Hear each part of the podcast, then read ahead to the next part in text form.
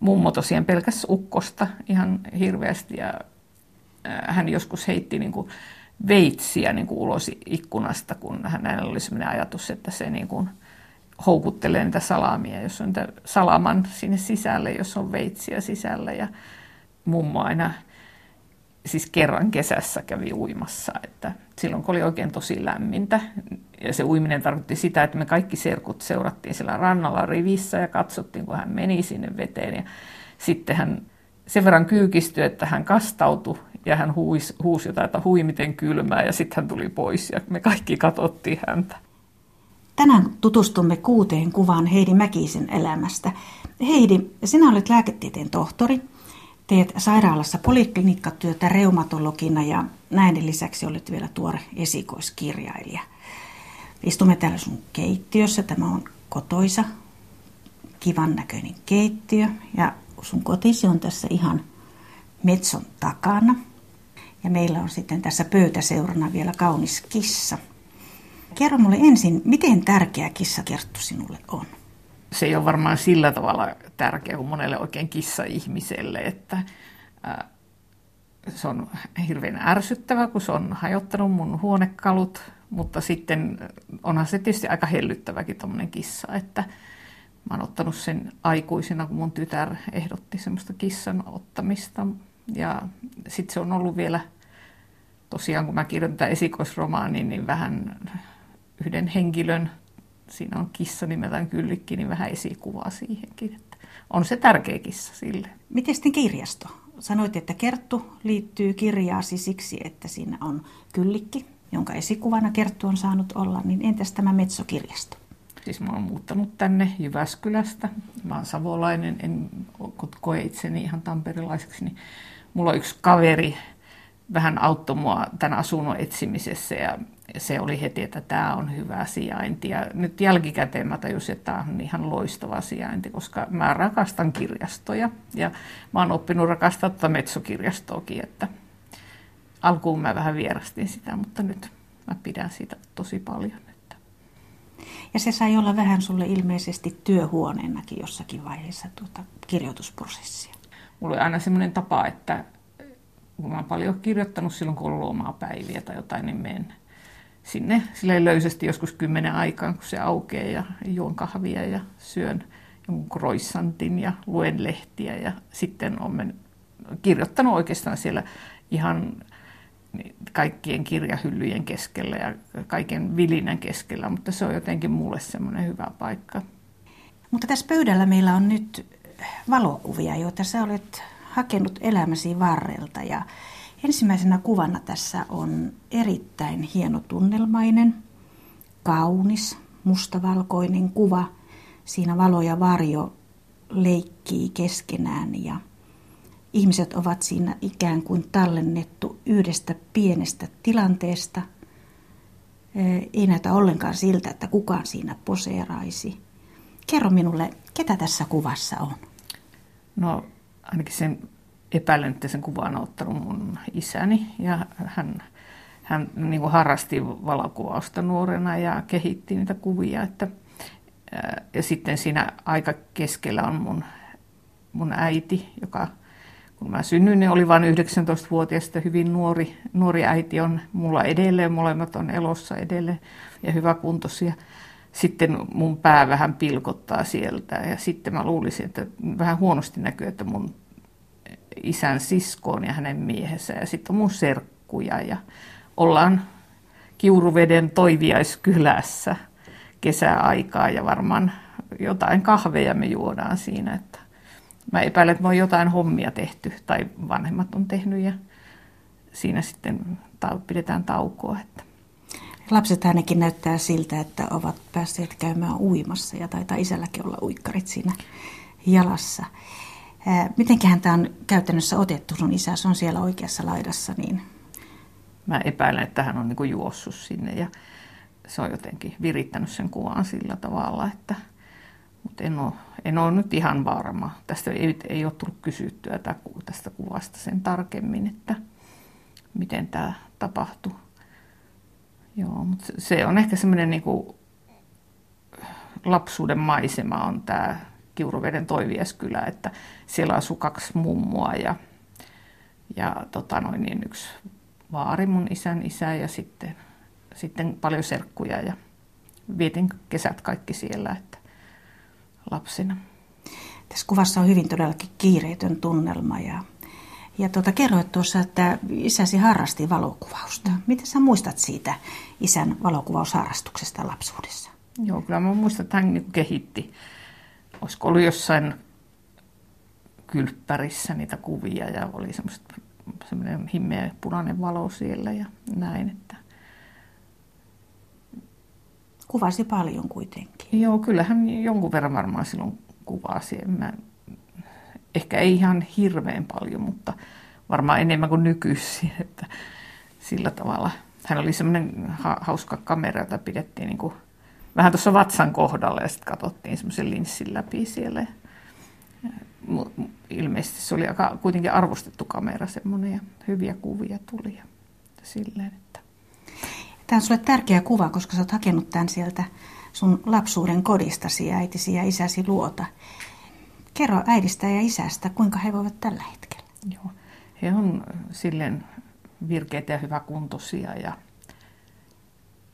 urheilevat ja viettävät hirveän terveellistä elämää. Ja sillä lailla. Mutta tosiaan silloin, silloin tota, kun mä synnyin, niin he olivat aika nuoria ja mun isä oli opiskelemassa Helsingissä ja äiti oli siellä Kiuruvedellä. Ja mä tosiaan synnyin niin kuin kotisynnytyksessä, että mä en niin kuin ihan tarkkaan tiedä, miksi näin tapahtui, mutta mun äidin äiti oli opettaja koululla ja siellä, siellä mä synnyin ja kätilö oli siellä ja en mä sen tarkemmin siitä tiedä, että se on, tuntuu erikoiselta musta. Mummo oli mukana, mutta isä oli sitten opiskelemassa Helsingissä.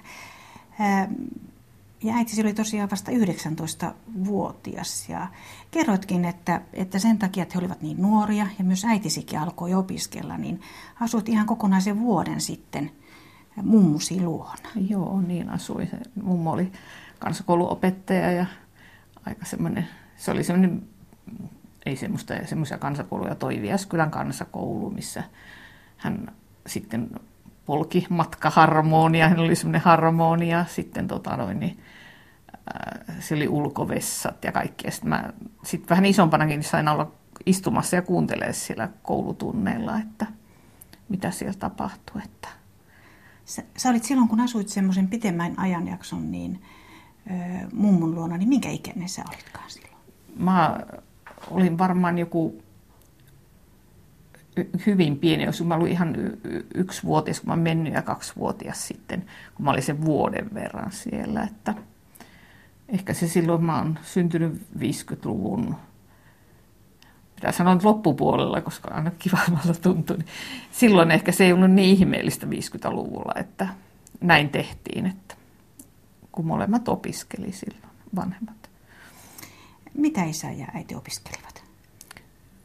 äiti opiskeli laboratoriohoitajaksi ja isä meteorologiksi. Että joo, ihan, mä just sanoin, että mä lapsena ihan riittämiin säästä kuulu, että tunnin välein piti kuulla säätiedotuksia, niin mä en enääkin, mulla on ihan sama, minkälainen sää on nykyisin. Olit sitten siellä Kiuruveden mummulassa niin paljonkin ja kerrotkin, että tämä on siksi tärkeä kuva, että, että Kiuruvesi on semmoinen sun lapsuuden maisema. Kun sä olit siellä kesät, eikö niin? Mm. Ihan useamman viikon tai ainakin ehkä pari kuukauttakin peräkkäin. Joo, musta tuntuu, että käytännössä koko lomaan esimerkiksi kouluaikaan silloin, kun mä olin kans, silloin kävin vielä kansakoulua, niin siinä vaiheessa. Niin.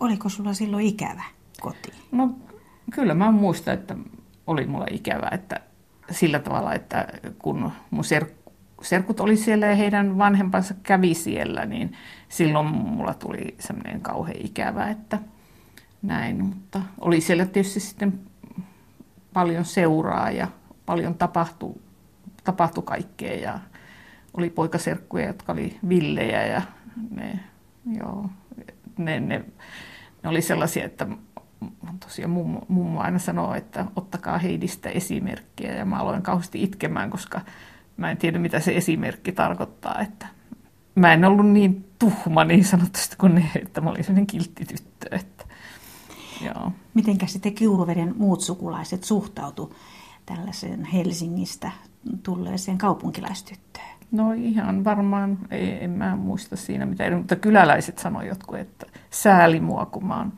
joudun asumaan siellä kivierämaassa. Sinä olit paljon myös isän, to, isän vanhempien luona siellä Juuruvedellä ja, ja siellä oli sitten sekä vaari että mummu. Millainen tapaus oli tämä sinun toinen mummusi? Kerropas mm. hänestä. Ensinnäkin siellä oli tämmöinen semmoinen naisvalta siinä talossa, että, että tota noin, niin vaari söi aina tiskipöydän laidalla. Ja sinne vaarille annettiin vähän huonommat lihapalat. Ja sitten hänellä oli huonompi sänky. Se oli semmoisessa vähän niin kuin yläkerran semmoisessa eteishallissa, semmoinen heteka, jossa hän nukkui. Ja mummolla oli semmoinen hieno sänky ja hän oli posliininen semmoinen vati ja kannu ja semmoinen kuki, kuk, kukallinen kannu, jossa, jossa oli niin vettä ja tälleen näin. Että, Halusiko mummu olla vähän niin kuin hienompaa? Hän oli vähän hienompi. Hän oli hienompi selvästi. Hän oli hienommasta talosta ja isommasta talosta ja sillä lailla. Ja, joo, hän, hän kyllä oli jotenkin semmoinen aika persoonallisuus. Että... Miten hän suhtautui sitten? Hän oli kuitenkin maatilalla naimisissa, niin miten hän suhtautui siihen? No hän ei, hän ei tehnyt mitään maatalon töitä. Ainakaan niin kauan kuin mä muistan, että vaari heräsi aamulla aikaisin ja meni lypsämään lehmiä ja tällaista, niin sen mä muistan, että mä kuulin, että mummulle oli sanottu 30-vuotiaana, että hänellä on sydämen vajaa toiminta ja hän, hän ei saa tehdä raskaita töitä. Ja hän eli melkein 90-vuotiaaksi, että hänellä ei ole kyllä ollut sydämen vajaa toimintaa, mutta kyllähän siis oli ahkera ihminen ja hän oli hirveän siistiä ja oli hienot kukkapenkit ja hän koko ajan, aina kun hän käveli piha, pihalla, niin hän keräsi kaikkia roskia koko ajan. Tämä sinun esikoiskirjasi nimi on Ei saa mennä ulos sauna iholla. Ja minusta jo tuo nimi jotenkin sai kiinnostumaan kirjasta.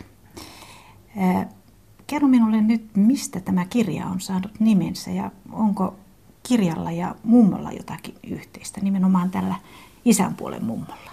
Se liittyy siihen, että mummon mielestä se oli kaikkein vaarallisinta, mitä ihminen voi tehdä, että heti saa jonkun keuhkokuumeen, jos saunan jälkeen menee ulos. Että se, se oli todella semmoinen, mitä ei saanut tehdä. Että. Isäsi oli siis meteorologi ja, ja isäsi on kertonut sinulle tarinan ukkosesta ja äidistänsä. Mummo tosiaan pelkäs ukkosta ihan hirveästi ja hän joskus heitti niin kuin veitsiä niin kuin ulos ikkunasta, kun hänellä oli sellainen ajatus, että se niin kuin houkuttelee niitä salamia, jos on niitä salaman sinne sisälle, jos on veitsiä sisällä. Ja sitten mentiin kellarisaunaan pakoon sitä ukkosta, että kyllähän mä pelkäsin ihan hirveästi, että mä pelkäsin, että semmoinen pallosalama tulee ja mulla oli semmoinen käsitys, että sitä ei niin kuin, sille ei sitten mahda mitään, että se menee kaikista ikkunoista ja ovista läpi ja mihin vaan. Niinkö sitten isästä tuli meteorologi siksi? Että... Niin, mä joskus ajatellut, että voisiko sillä olla merkitystä. Hän voi olla ihan eri mieltä asiasta. Mutta... Työjässä isäsi oli siis ilmatieteen laitoksella töissä ja laati sääennusteita. Näimmekö häntä televisiossa tai kuulimmeko radiossa koskaan? No mä en ole kuullut, mutta hän on radiossa ollut, mutta ei televisiossa. Että hän sanoi, että ei hän halunnut, että olisi pyydetty, että eihän heitä monta edes ollut, niin olisi siis pyydetty. Mutta... Paavo Salmensuu, joka sitten esiintyi televisiossa, niin hän, oliko hän sitten opiskelutovereita isäsi kanssa? Oli, oli joo, kyllä. Ja Paavo meni sitten televisioon? Hän meni televisioon, joo. Että hän oli semmoinen aikansa kuuluisuus. Katsomme Heidi Mäkisen korissa täällä Tampereella hänen valitsemiaan tärkeitä kuvia elämästään. Ja näitä kuvia voi katsoa myös internetissä osoitteessa yle.fi kautta kuusi kuvaa. Tässä kun katsotaan näitä kuvia, niin sitten toiseksi kuvaksi olet valinnut tällaisen, sanotaanko vaikkapa varhaisemmasta nuoruudesta olevan kuvan. Kerrotko, mitä tässä kuvassa, ketä tässä kuvassa on ja mitä tässä on tapahtunut? Tämä on tämmöinen vanhojen päivän kuva, että nämä omat luokkatoverit, niin ne on aika tärkeitä ihmisiä silloin, että ja tavallaan osa heistä on vieläkin. Ja, Missä ja, sinä olit tässä? Äh, mä oon hetken tuolta oikealta äh, neljäs. Neljäntenä, Vähän niin joo. kuin hattu päässä piilussa. Ja, Ja hymy on hyvin tutun näköinen tuossa kuvassa kyllä, Mm. että siitä sinut tunnistaa. Siihen aikaan vanhojen päivän show ei ollut ihan yhtä näyttävää kuin mitä ne tänä päivänä ovat, vai mitä? ei ollut. Meillä oli kaikkia tuommoisia vanhoja vaatteita, mitä niin kuin löytynyt jonkun komerosta tai naapurilta tai mitä milloinkin. Mutta tota, ehkä samaan tapaan nyt juhlittiin kuin nykyisinkin, että lähellä oli sellainen ravintola kuin Tuulikannel, niin sinne mentiin. Ja, joo, ja mun isän mielestä mä kävin niin usein, usein siellä tuulikantelessa, että hän sanoi, että sieltä se tuulikantele tar tulee. No niin, nyt kertoo tuli vähän nauku. Joo, Kerttu sanoo nyt painavan sanansa. Tule vaan siihen. Tuosta kuvasta on yli 40 vuotta aikaa. Ja edelleenkin tosiaan niin jotkut näistä ihmistä ovat sinulle tärkeitä ja merkityksellisiä, ihan hyviä ystäviä, eikö niin? On, joo, kyllä. Että ainakin paria mä tapaan silleen säännöllisesti, mutta me tavataan ihan luokkanakin kyllä vähintään viiden vuoden välein, että ihan hiljattain tavattiin täällä Tampereella, vaikka olen Kuopiossa käynyt koulun kyllä. Ketkä näistä ovat semmoisia erityisen tärkeitä ystäviä sinulle? No tuolla vasemmassa reunassa alhaalla on Marketta, joka asuu täällä Tampereella ja Onko Marketta tässä kukkamekossa? Joo, hän on siinä kukkamerkossa ja sitten tuolla oikealla, niin ää, tuota, täällä on vähän niin kuin tuossa ihan ensimmäisenä siellä, niin on Leena, joka asuu Kuopiossa, mutta jonka kanssa pidän kanssa silleen yhteyttä aina ja tavataan. Markettaa ja Leenaa yhdistää sinun muukin asia kuin se, että olette olleet samalla luokalla. Joo, he on lääkäreitä, että meidän luokan, luokalta tuli ihan kamalasti lääkäreitä. Että se mä ajattelin, että se oli varmaan kun Kuopiossa pystyi opiskelemaan lääkäriksi, niin sitten mo- moni, moni niin kuin haki lääkikseen ja moni sinne pääsikin. Että. Minkälainen sä itse olit luonteeltasi, jos sä kuvailisit, mitä sä, mitä sä sanot, minkälainen Heidi oli lukioaikaisena? Mä, mä koin, että mä, mä olin niin kuin epävarmempi ja ujompi kuin nykyisin ja ehkä sitten jonkun verran tykännyt kuitenkin olla myös esillä, että, se, että ja esiintyä jossakin asioissa. Että se on vähän ehkä semmoinen, ei se ole niin yksinkertainen asia. Että. Niin, oma mm. kokemus ja ajatus itsestään on tuohon, tuon ikäisenä monesti erilainen kuin mitä sitten, Mm. kuinka tuut toiset kokevat. Seurustelitko silloin kenenkään luokkakaverin kanssa? Seurustelin yhden luokkakaverin kanssa. Musta tuntui, että oikeasti vähän silloin kaikki aina seurusteli jonkun kanssa, mutta pitkään, pitkään silleen varmaan vuoden verran, vai oliko pitempäänkin yhden luokkakaverin kanssa seurustelin. Että Mutta siitä ei sitten tullut sen enempää. ei siitä sitten tullut sillä tavalla mitään, että elä, molemmat elämät meni eri suuntiin. Lähditkö sä heti tuosta lukiosta lääkikseen vai? Ei, kun mä menin Tampereelle ensin tuonne tekniseen korkeakouluun tuonne sähköpuolelle, että itse asiassa yksi näistä kavereista, tuo Leena, niin houkutteli mut, että se sanoi, että hänen veljensä asunto on Tampereella, että lähde sinne pyrkimään. Ja, ja käytiin illalla ylioppilastalolla ja aamulla oltiin aika väsyneitä, kun mentiin sinne kokeeseen, mutta molemmat päästiin sitten sinne sähköpuolelle. Mutta Leena ei tullut sinne. Leena ei tullut, hän meni sitten lääkikseen, hän pääsi siinä vaiheessa lääkikseen. Voimmekin siirtyä siis eteenpäin tuosta lukioajasta ja ollaan kolmannessa kuvassasi. Sä jätit sen teknillisen korkeakoulun silloin sitten Mä, kesken joo, kyllä, ja lähdit sitten Kuopion. joo. Kerro, mitä tapahtuu tässä kuvassa? Siinä ainakin yhdellä, kahdella, kolmella on tonttulakki päässä ja yhdellä kitara kainalossa. Ja siinä on taas hauskan näköinen seurue. Joo, tämä on varmaan pikkujoulu, että opiskeluaika oli aika lailla semmoista niin kuin, äh, sosiaalista aikaa ja paljon oli juhlia ja kaikkia hauskaa. Että en mä ainakaan musta se ei tuntunut mitenkään rankalta tai sillä lailla. Että tietysti joskus luettiinkin, mutta, ja toiset tietysti luki enemmänkin, mutta se oli tämmöistä hauskaa. Oli paljon ihmisiä, jotka osasivat soittaa ja laulaa. Ja tuossa on kes, keskellä tuossa kuvassa, niin on yksi mun kurssikaveri, jo, jolla oli semmoinen bändi, kun oliko se nyt joku tohtori Sintonen ja parantava puukko. Et, ja sitten oli, oli muitakin, jotka paljon soitti ja lauluja. Se oli hauskaa. Sitten oli meidän kurssilla oli muun muassa yksi Erkki, joka hän on jo kuollut, mutta hän oli semmoinen hauska tyyppi, niin hän opetteli muun muassa lauluja niin kuin väärinpäin laulamaan. Niin hän oli kauhean lahjakas kaikissa tämmöisessä. Mä, mä mietin oikeasti, että, että se oli semmoista aikaa, että oli aikaa opetella vaikka joku laulu siis alu, lopusta alkuun. Että hän jotenkin levysoittimilla pyöritti levyä niin kuin väärään suuntaan ja hän opetteli sitten laulamaan sen. Sinä et itse taida tässä kuvassa olla. En ole itse tuossa kuvassa, en ole. Mutta siinä on muun muassa mun entinen mies on kyllä tuolla oikealla. Miksi sinä halusit lääkäriksi?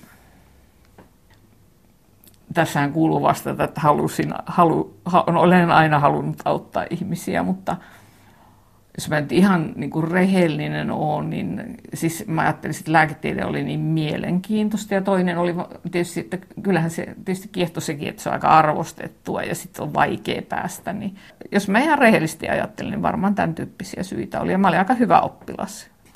Sä olit sitten tehnyt töitä terveyskeskuksessa ja olet ollut Jyväskylässä, Kinkomaan keuhkosairaalassa ja, ja lähdit sitten sieltä erikoistumaan sisätauteihin ja reumatologiaan. Joo. Miten tämä erikoistumisala löytyi? Varmaan paljon vaikutti, että siellä oli ylilääkärin Semi Pekka Hannunen, joka on reumatologia, erittäin viisas mies. Ja jotenkin mä ihailin häntä ja sillä tavalla sit musta tuntui, että kyllä tämä on niin paljon hienompaa tämä sisätaudit, että kyllä mä tänne haluankin, että en mä halua keuhkolääkäristä. Sisätaudit tuntuu mielenkiintoisemmalta.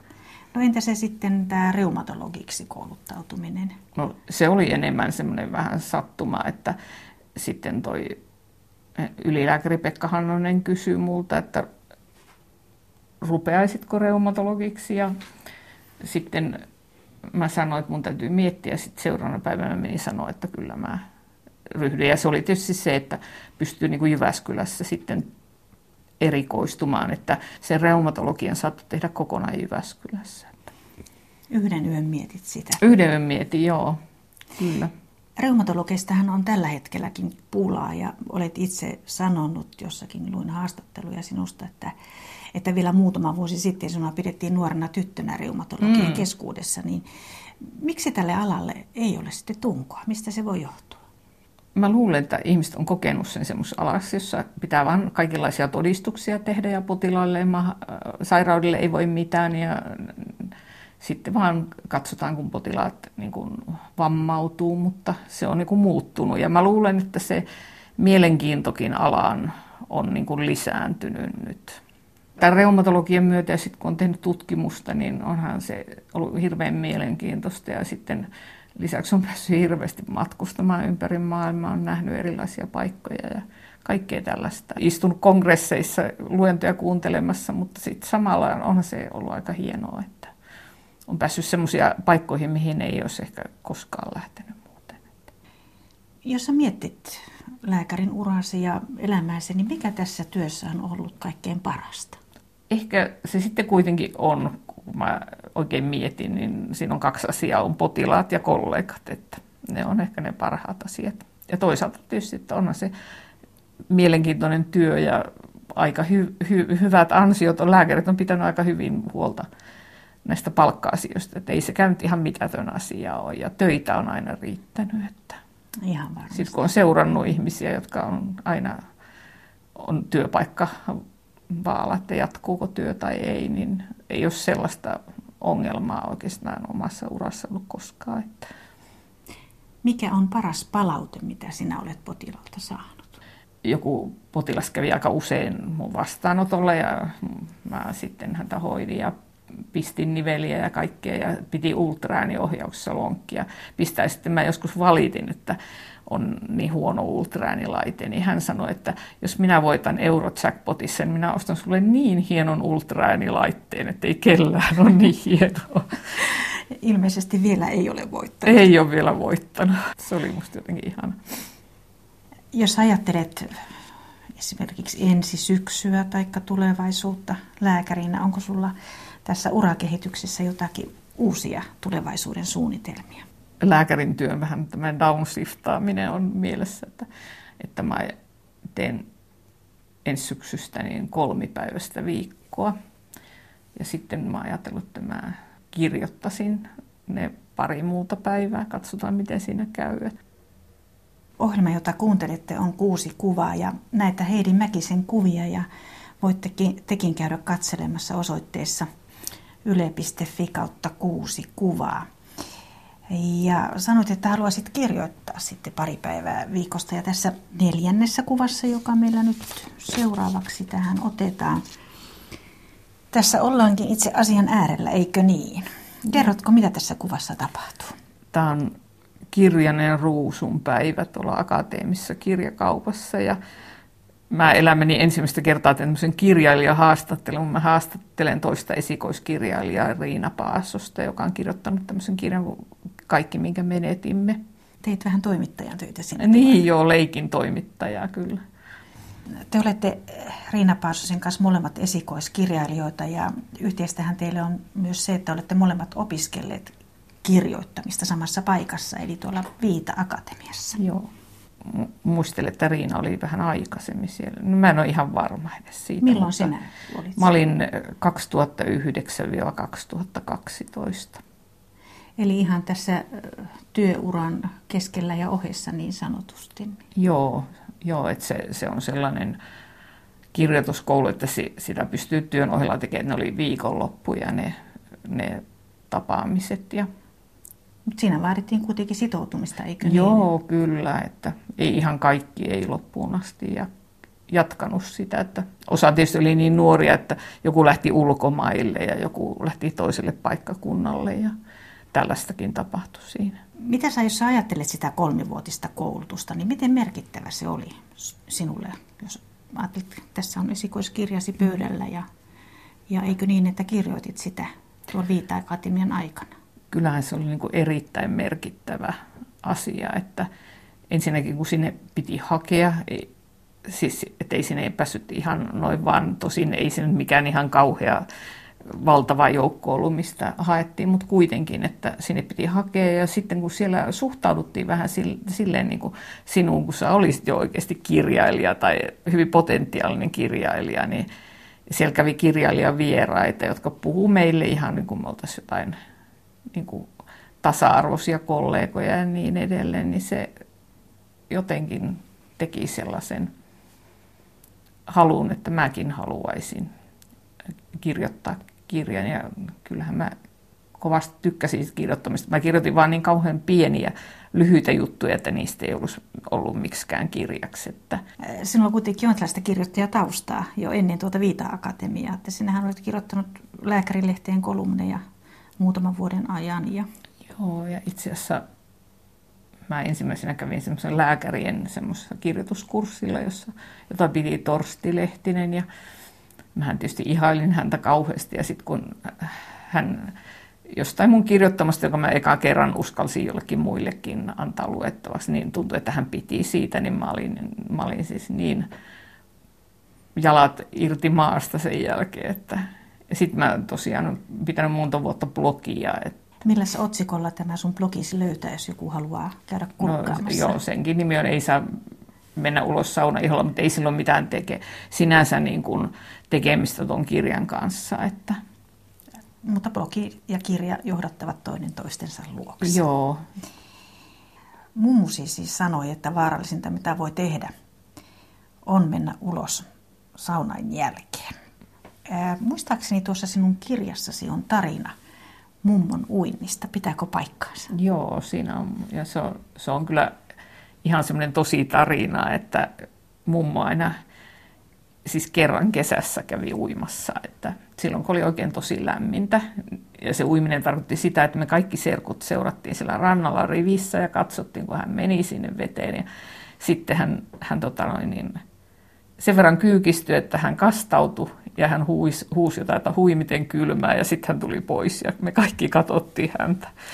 Ja tämä toistuu joka kesä. Joo, joka kesä tapahtui. Ja huvittava, yksi serkku otti muuhun yhteyttä, että hän kirjoitti mulle sähköpostia, niin hän on paljon nuorempi, niin hänkin muisti tämän. Että, ja nyt kun jälkikäteen mä mietin, niin eihän mun mummo ole varmaan, se hän on ehkä ollut, onko hän ollut mun ikäinen nyt silloin, että, mutta hän tuntui ihan valtavan vanhalta, että aivan todella vanhalta. Ja hän oli sellainen harmaat hiukset, jotka oli semmoisella letillä ja jotka semmoiselle kiemuralle laittoi tuonne niskaan. Niin näin.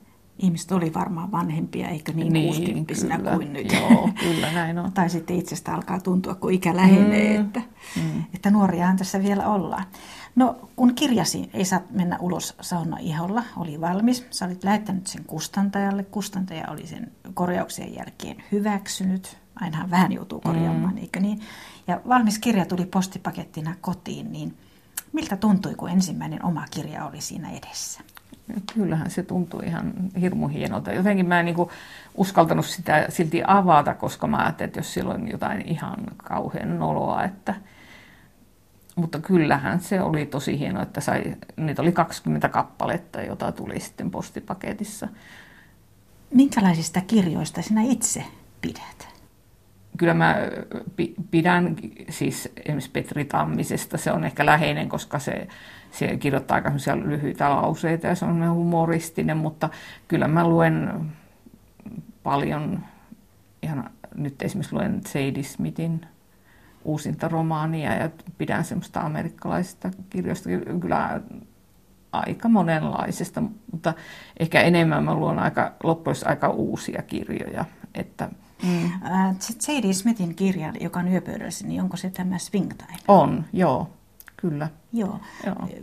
Jos mä en ihan väärin muista, niin eikö siinä ideana ole ikään kuin tämmöinen omien juurien hakeminen tai joo, omien juurien tärkeänä on, pitäminen? On, on siinä kyllä, joo. Ja siinäkin on muuten itse asiassa ystävyys ja on yksi teema, tämmöinen ihan nuoruuden ystävyys ja miten se ihmiset niin kuin menee niin kuin ihan erilleen sitten lopulta. Ja siinä on ehkä monta teemaa. Mainitsit Petri Tammisen ja varmaankin Juri Tammisen ja sinun huumorintajullasi saattaa olla jotakin yhtymäpintoja. Voi, voi olla, että jotakin on. Että, joo. Voiko ajatella, että huumori on jonkinnäköinen selviytymiskeino sinulle, tai miten, minkälainen merkitys Kyllä se ilman muuta on sitä, että kyllä musta tuntuu, että mä oon kauhean pessimistinen ihminen ja melankolinen ihminen, ja, mutta se huumori on se, että sitä ilman ei kukaan varmaan jaksaisi mua sietää, että kyllä se on hirveän tärkeä juttu ja itselle myös tietysti. Että. Tuossa kirjassasi sä sukellat 60 Eevan ja Eevan kissan Kyllikin ja 30 Sinin elämää. Se on hauska, se on ironinen, musta se on hyvän tahtoinen, erittäin elämänmakuinen. Ja kun luin sitä, niin ajattelin, että voi miten hieno oivallus tuokin. Et, et, kuinka sä niin sillä pienellä, jotenkin pienesti ja kuitenkin suuresti pääsit siihen, että miten, miten toinen ihminen kokee tai ajattelee, niin mitä sä ajattelet, onko merkitystä sillä, että sä olet tehnyt kaikki nämä vuodet lääkärin työtä ja, ja siinä kuitenkin tarvitaan niin paljon ihmistuntemusta?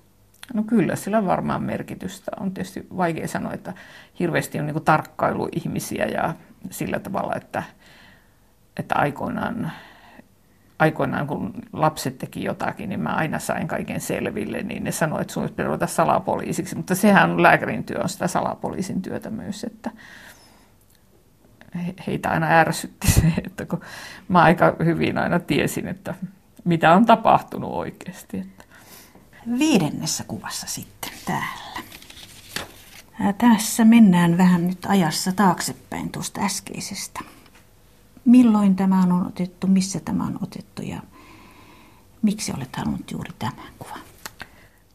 Ehkä mä siksi halusin tämän kuvan, että siinä on lapset, koska kuitenkin nehän on niin hirveän tärkeitä elämässä ja asuttiin joskus Kinkumaalla tuolla Jyväskylästä, joku, onko se vähän yli 10 kilometriä, niin tuommoisessa vanhassa omakotitalossa ja se oli aika semmoinen pieni kyläyhteisö ja tuossa on, oli tuommoinen leikkimökki siinä pihalla, niin sitten lapset aina istu siellä leikkimökin katolla. Tuossa niin jo jotain kahvia vai mitä hän ei juokaan, en mä muista mitä se oli. Ja keskellä on mun lapset ja tuolla molemmin puoli on heidän kaverinsa. Tässä on siis? Siinä on mun tytär, siis hän on syntynyt Elliksi ja hän on, varmaan tässä on joku semmoinen koottivaihe vähän meneillään ja sitten hän, hän on vaihtanut nykyisin nimensä Peetaksi, että hän on Peeta, että hän on niin kuin muuttunut ehkä enemmän maskuliiniseksi ja oikeastaan se asia on ihan kesken, että voi olla, että hän haluakin olla mies, mutta sitä ei nyt vielä, se on ne selvittelyt kesken ja asia on kesken. Ja hän meni ihan hiljattain naimisiin Annan kanssa ja oli oikein kivat häät maistraatissa. Anna ja Peeta, niin. Niin, mm. joo. Millainen oli Annan morsiuskimppu vai oliko Peetalla morsius? Annalla oli morsiuskimppu ja se oli semmoinen parsakaali, jossa oli semmoiset pu- pu- vaaleanpunaiset nauhat, että se oli aika hauskan näköinen. Mä ajattelin, että jos hän olisi heittänyt sen illan mittaan, niin mä ajattelin, että mä voisin ottaa sen kiinni, niin mä voisin keittää siitä jotakin ruokaa. Minkälainen oli se tilanne, kun ensimmäisen kerran sait kuulla Peetalta, että hän mahdollisesti vaihtaa sukupuoltaan, eli on tällainen transsukupuolinen? Joo, se itse asiassa sitä pitää sanoa, että korjaa sukupuolensa. Aha. Joo. Joo. Mutta tota, se oli silleen, että hän varmaan laittoi vaan joku viesti mulle jossain Whatsappissa, vai oliko se Meseissä vai missä, että hän on vaihtanut nimensä nyt Peetaksi. Sitten, sitten mä tälle, että ahaa, ja sitten mä rupesin miettimään, että tarkoittaako se nyt jotain muutakin.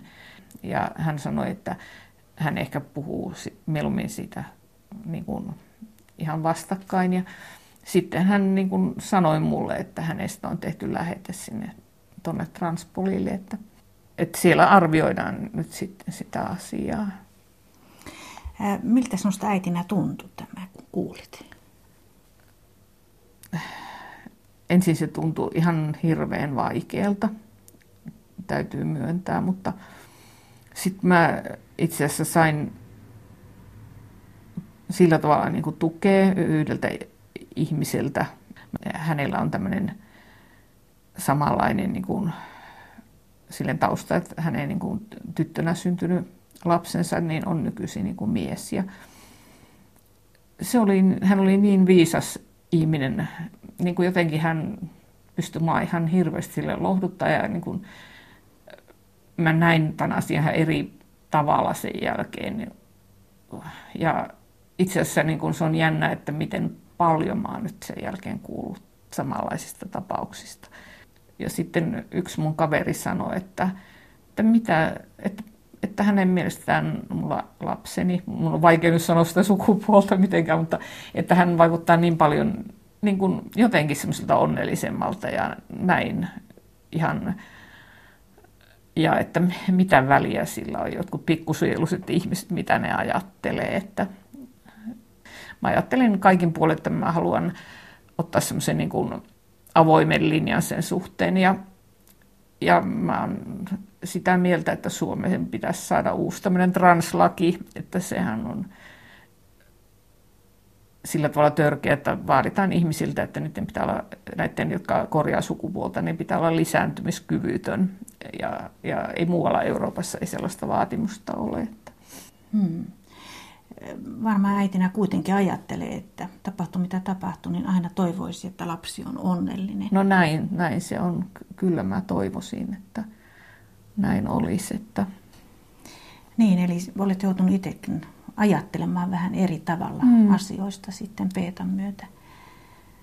Osaatko sä sanoa, miten esimerkiksi omat ajatukset on No, kyllä musta tuntuu, että mä oon paljon enemmän, kun siis pystyn ymmärtämään nyt ihmisiä, että onhan aina ollut, ensinnäkin on ihmisiä, jotka ei syntyy sillä lailla, että ei tiedetä mikä heidän sukupuolensa on. Ja ennenhän aina heidät niin kuin leikattiin jonkun sitä, mitä he oli lähempänä sukupuolta ja nyt se on ehkä muuttumassa, mutta esimerkiksi sitä ei tiedetä. Ja sitten toisaalta, että on ihmisiä, jotka kokee, että he on niin kuin väärässä, väärässä ruumiissa, niin sekin niin kuin, ei, ei se ole niin kuin mikään sellainen naurun paikka. Että vaikka nyt tietysti voihan sitä, mun mielestä siis mille vaan asialle voi nauraa, mutta ehkä ei sillä tavalla, kuin sille jotkut nauraa, että, että mm. siitä mä en pidä. Mutta muuten voi mille vaan asialle nauraa.